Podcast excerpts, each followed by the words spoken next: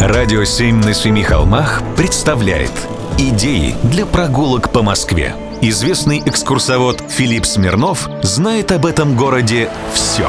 Прогулки со Смирновым. Здравствуйте. Открываем томик сочинений Петра Ильича Чайковского и читаем. Нет сомнения, что если бы судьба не толкнула меня в Москву, где я прожил 12 лишним лет, то я бы не сделал того, что сделал.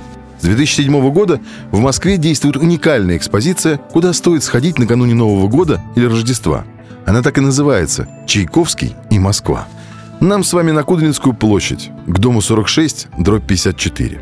Уже который год нет более новогоднего спектакля, нежели постановка «Щелкунчик». Либретто создано по мотивам переложения сюжета сказки Гофмана.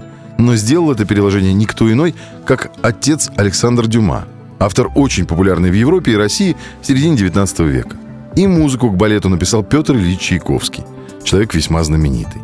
И в этом произведении есть все – магия, волшебство, загадки, счастливый конец. И поэтому я считаю, что музей очень осмысленный.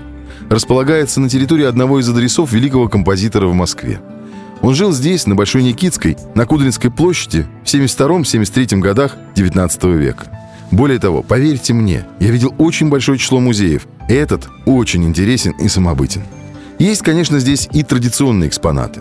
Вот, например, среди предметов особой гордости музейных работников Библия, принадлежавшая композитору, которая была его настольной книгой, старый шкаф, который перевозил Петр Ильич из квартиры в квартиру, портсигар, подаренный братом Модестом, и серебряное перо.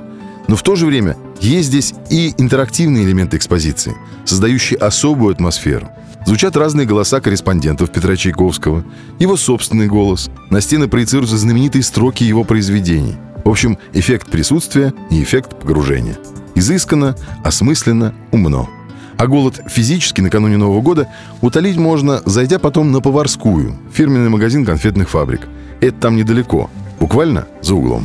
Прогулки со Смирновым. Читайте на сайте radio7.ru. Слушайте каждые пятницу, субботу и воскресенье в эфире «Радио 7» на Семи холмах.